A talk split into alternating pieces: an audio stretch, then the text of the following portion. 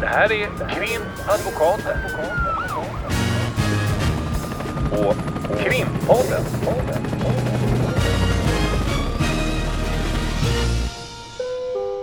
Parter och ombud kallas till sal 32.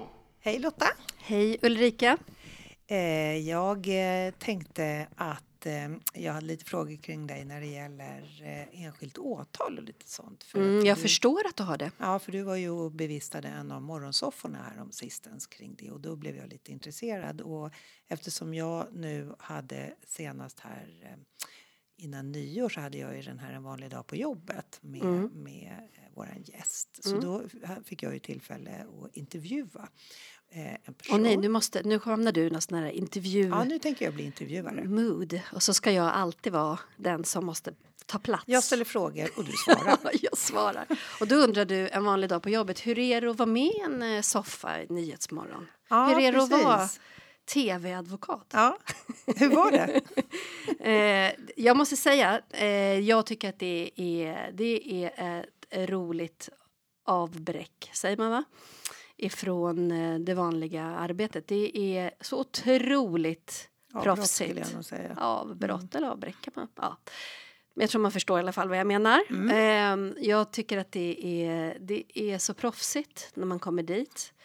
Eh, man blir alltid fixad innan. Tänk om vi hade det som en sån här eh, på racerbanorna, en sån här depå. Alltid just innan det. vi går in i rättssalen blir man lite peppad, man blir fixad.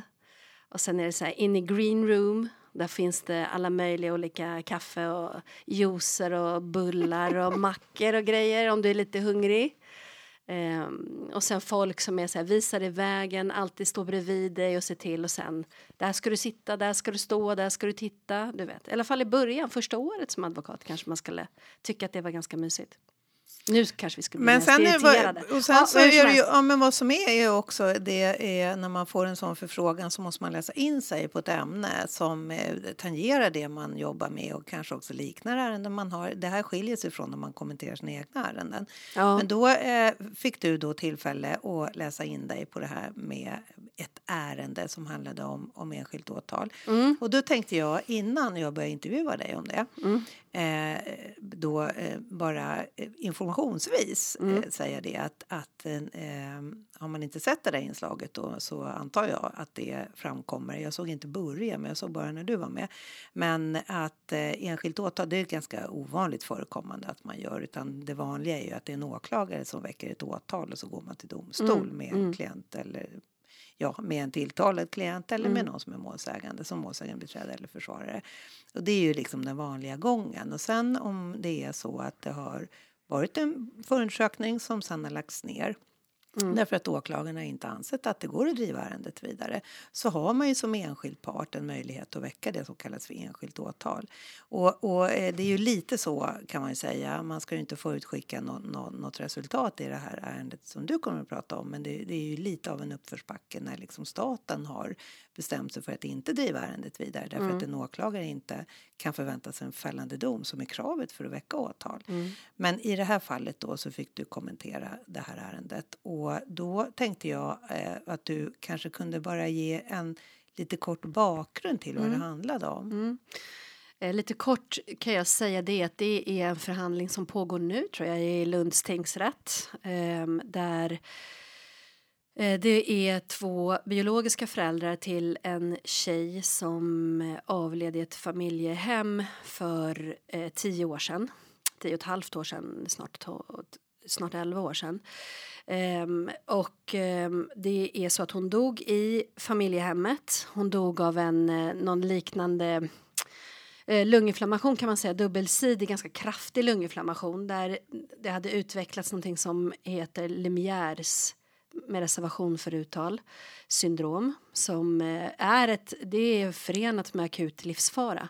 Då, det- börjar som körtelfeber eller en, man ska säga en vanlig kraftig Du virusinfektion. har inte bara läst in dig på ärendet utan du har också tagit en sväng runt medicinen har jag. expert i allt. Men, eh, eh, men hur som helst, och av det här så, så dog hon och det är ostridigt om man säger att det var det som var. Och då menade de biologiska föräldrarna att man från familjehemmets sida i egenskap av garant garantparter eller att man har en garantställning för det familjehemsplacerade barnet. Och en garantställning är, är ju någonting som bland annat föräldrar har, att man har en tillsynsplikt enligt föräldrabalken. Och eh, lämnar man då ett barn på en förskola eller i skolan eller i ett familjehem så övergår ju den garantplikten, det vill säga tillsynsansvaret, till den då som ska ta hand om barnet. som har omsorgen, liksom, omsorgsplikten. Och ehm, därmed så, så anmälde också föräldrarna och har så gjort. De anmälde eh, inledningsvis, alltså redan när det här begav sig, 2012. Familjehemmet. Mm. Polisen som blev tillkallade till plats, eh, de gjorde de första, de vidtog några åtgärder i samband med att man då tog med sig, för hon dog i hemmet, så man tog med henne till sjukhuset man gjorde en obduktion, så som oftast sker ska sägas när man dör i bostaden oavsett för att utesluta brott liksom. Eh, och då beslöt man ifrån Polismyndigheten, alltså redan på den nivån, att inte starta upp en förundersökning. Så att man vidtog inga, vad vi då säger, normala polisiära åtgärder som sker om det skulle tydligt vara fråga om brott. Utan här som hon har dött av en sjukdom och eh, det är ingenting mer polisen ska göra i det här. Eh, och det beslutet har då man begärt omprövning på och man är, är alltså de biologiska föräldrarna, föräldrarna. de biologiska föräldrarna vid nio tillfällen nu om jag inte Så missminner det är mig på under åren löpande, Under för åren. det här hände ju för länge sedan så kontinuerligt har de begärt en överprövning. Ja, Och då eh, har de framfört ny bevisning då eller vad det är som har hänt som har gjort att de tror att de skulle kunna få en åklagare att väcka åtal eller inleda en förundersökning. ja de, de har hittat mycket egen bevisning för just det här och- nu ska jag säga att jag har inte sett allt av det här. Jag har ju sett bevisuppgiften och jag har läst själva stämningsansökan och svar och målet och så vidare. Men eh, det som man förstår av de skrifter som jag i alla fall har tagit del av eh, det är att man, eh, man har ju fått driva ganska mycket ut, egen utredning. Precis som du sa, att det är en uppförsbacke när inte statens myndigheter som Polismyndigheten då till exempel tar och gör en förundersökning. Då, då finns det inga förhör från början med, med människor runt omkring. Eh, det finns ingen brottsplatsundersökning och det här kan ju vara svårt som enskild att bedriva liksom redan i det initiala stadiet där man kanske som i det här aktuella fallet också har sorg. Eh, så som jag förstår det så är bevisningen har kommit successivt under åren. Eh, men det finns också ganska mycket skriftlig bevisning såsom eh, chattkonversationer mellan olika mm, parter och olika både SOS-handläggare och, och, och så vidare. Eh, andra familjehemsplacerade eh, vid tidpunkten. Eh, det har funnits med biologiska barn till familjehemmet och så vidare. Då tänker jag för att man ska få lite eh, kompass här nu när man ska eh, lyssna vidare på dig. Vad, vad är det man då anför ifrån de biologiska föräldrarnas sida som skulle vara brottsligt? Mm, det man menar i första hand det är att familjehemsföräldrarna har gjort sig skyldiga till dråp. Det vill säga att man medvetet det är ju som en, en eh, mindre allvarlig variant av mord för att uttrycka sig enkelt. Att man har förstått att hon är sjuk så pass att det är ett, ett livsfarligt tillstånd och man har i vart fall haft ett likgiltighetsuppsåt och struntat i det. Och, Alltså man har underlåtit att agera Ja. när man har begripit att här behöver vi tillkalla läkarvård. ja. Okej. Och i och i andra hand? andra hand så menar man att det är fråga om ett vållande till annans död, grovt brott. Och det är ju alltså ett vårdslöshetsbrott. En vårdslöshet. Mm. Mm. Så att eh, det är det som man har drivit och som skadeståndstalan då då med måste jag- anledning av det. Ja, och då, ja, precis. Och då, då skulle jag vilja fråga då. då eh, har de, då har ju du berättat att de har begärt överprövningar, det vill säga velat att eh, Åklagarmyndigheten ska titta på åklagarens eh, möjlighet att inleda en förundersökning som har fått avslag. Då, då. Och då är, antar jag att den senaste gången så har de gett upp den vägen att få en åklagare att driva det här. Den, den sista gången, det kom i, i slutet på mars i år. Så kom det sista beslutet Förra ifrån... året. Ja, förra året har du rätt i, 2022. Mm. Eh, så kom det sista beslutet ifrån eh, åklagaren och då är ju risken med andrahandsyrkandet, grovt vållande, det preskriberas efter tio år. Så att som jag tolkar det eh, så har man då valt att gå till domstol därför att inte riskera att det ska preskriberas helt För att det kan vara kanske svårare eftersom det finns ett andrahandsyrkande så kan vara, finns det ju redan i, i, i den delen en, en risk att man kanske misstänker att man inte kan nå upp till full bevisning Ja. i dråpdelen. I då, vart fall vill man väl ha båda Mm. yrkandena som, som möjliga. Men då, då har de då, då sa du att man har väckt enskilt åtal. Ja, man har väckt enskilt åtal. Man har kontaktat två advokater på samma byrå. Och eh, då är de två advokaterna verkande såsom ombud.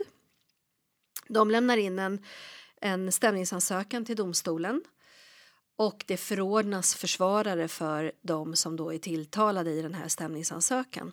Och sen som man kan se, det som också skiljer sig från en vanlig eh, rättsprocess vad gäller brottmål är att man har då ett sammanträde så som man har ett tvistemål eh, där man går igenom yrkanden, grunder, inställningar, eh, hur ser bevisuppgiften ut och så vidare. Alltså Men det är reder ut intressant. målet. Ja, för det kan man ju ha ibland i brottmål. I lite större brottmål så kan man ju ha en förberedelse. Och det är inte så sällan som den då eh, snarare blir som en logistik, eh, ett logistikmöte där man försöker att synka kalendrar och lite så. Eh, där man också kan titta lite på, eh, nu kommer det komma in en begäran om bevisning här och hur ställer sig försvararen till det och lite sådana grejer. Men man, man pratar ju aldrig något vidare i sak. Nej. Men här måste ju det då, antar jag, jag ställer en fråga till dig och svarar på den själv, att jag antar att det också beror på att det inte finns en förundersökning, förundersökningsprotokoll, så försvaren har ju liksom inte kunnat läsa några vittnesförhör eller... Precis. Men hur är det med, med såna här brottsplatsutredning och rättsläkarintyg och sånt? Finns det sånt då? Eh, ja, det finns ju kring obduktionen Mm. en obduktionsrapport. Så det har ju försvararna tagit del av? Ja, det har de tagit del av. Men de här Sen brottsplatsundersökning ska Ja. sägas, då är det specifikt i det här fallet. Ja. Men, det, men jag får bara säga med den här sammanträdet, precis det är så jag uppfattar det också, i och med att det är de- den typen av situation för, för försvarsadvokaterna så måste man reda ut liksom, hur ser bevisläget ut Mm. och, och vad, vad bevistema är och så vidare med de åberopade personerna och så. Sen antar jag ju att man har låtit försvaret i, i ett tidigt skede ta del av alla de här chattkonversationerna, Facebook-konversationer och så som åberopas. Sen är det ju en hel del beslut från Socialstyrelsen kring eh, som ju inte är relevant för oss i den här delen men man har, det här familjehemmet har ju såklart, de är ju, eh, har ett, ett företag som de verkar inom. Eh, och det företaget har då Socialstyrelsen iakttagit och familjehemmet och haft vissa synpunkter och också tyckt att det har brustit i vissa delar men som kanske Efter inte den här händelsen? Ja, precis. Eh, och det har att göra med dokumentation till exempel, att det saknas dokumentation där man kan följa det här förloppet. Och det är ju svårt såklart också då man ska säga hur man ska kunna visa vad som har hänt så är det inte helt tydligt. Eh, och det saknas också återrapportering och det, det är en massa punkter som jag inte vill gå in på för att mm, det, det blir för specifikt tror jag. Men så, sån sån utredning och, och sånt material det har ju också försvaret kunnat ta del av. För det finns ju i målet så att säga i och med att det är ett familjehem och det är socialnämnden och så vidare. Så att, så att eh, det är inte helt okänt material när de blir förordnade. Men eh, eh, men hur som helst, och då har man det här sammanträdet och där konkretiserar man också då bevisuppgiften och då har man från eh, ombudens sida, eller om vi ska säga då målsägande beträden, men som jag uppfattar är man inte förordnad som målsägande beträde.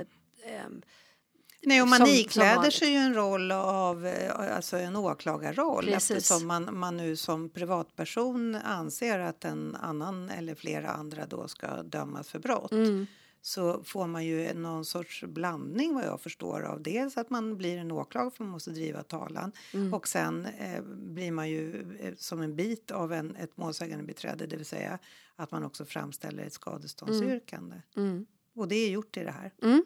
Mm. Det är gjort och det är de här två advokaterna som för den talan såklart. Och då är det i och med att det är ett dödsfall det handlar om så är det ju eh, lidandet, Mm. det psykiska lidandet för föräldrarna respektive förälder och eh, begravningskostnader som också är ett schablonbelopp på helt enkelt som man yrkar då. Ehm, men hur som helst, man har då åberopat 29 vittnen. Det är många ifrån- vittnen. Det är ganska många ifrån eh, föräldrarnas sida och ett vittne eh, ifrån försvarets sida. Och det är en bevisuppgift på 100 punkter vad gäller skriftlig bevisning så det är ju ganska mycket material ändå. Mm. Ehm, men och det jag kan säga med brottsplatsundersökning just som jag var inne på i det här specifika fallet så vad jag förstår man har också åberopat tre videofilmer.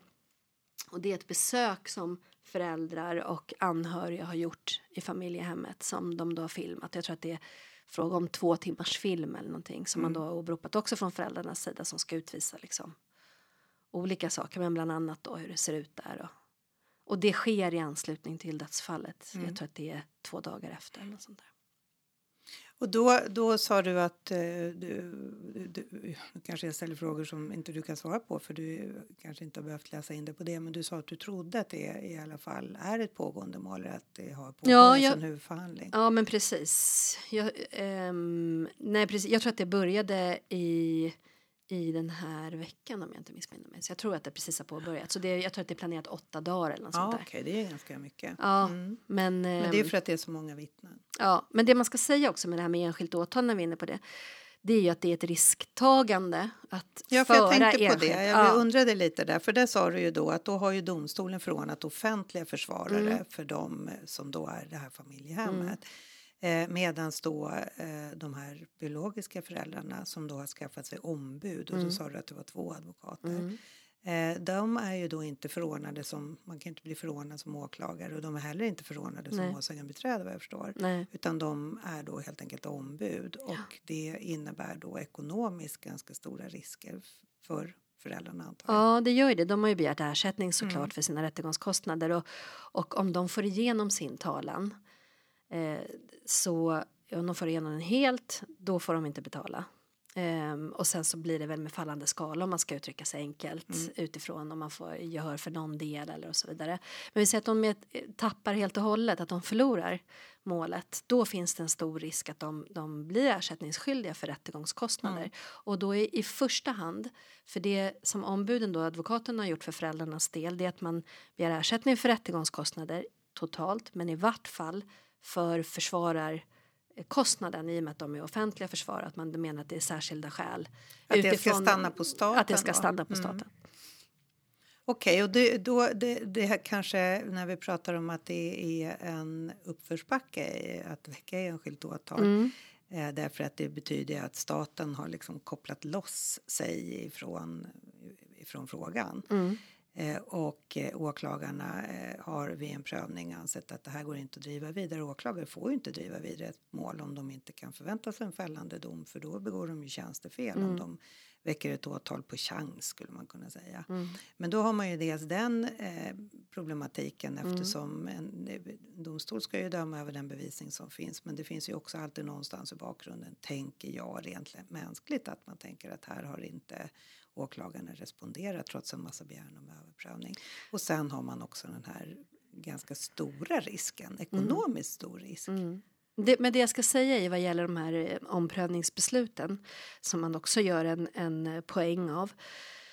Eh, det är att det första nedläggningsbeslutet eller att man inte ens ska påbörja en förundersökning. Det fattades före man hade gjort klart obduktionen och fick obduktionsresultatet.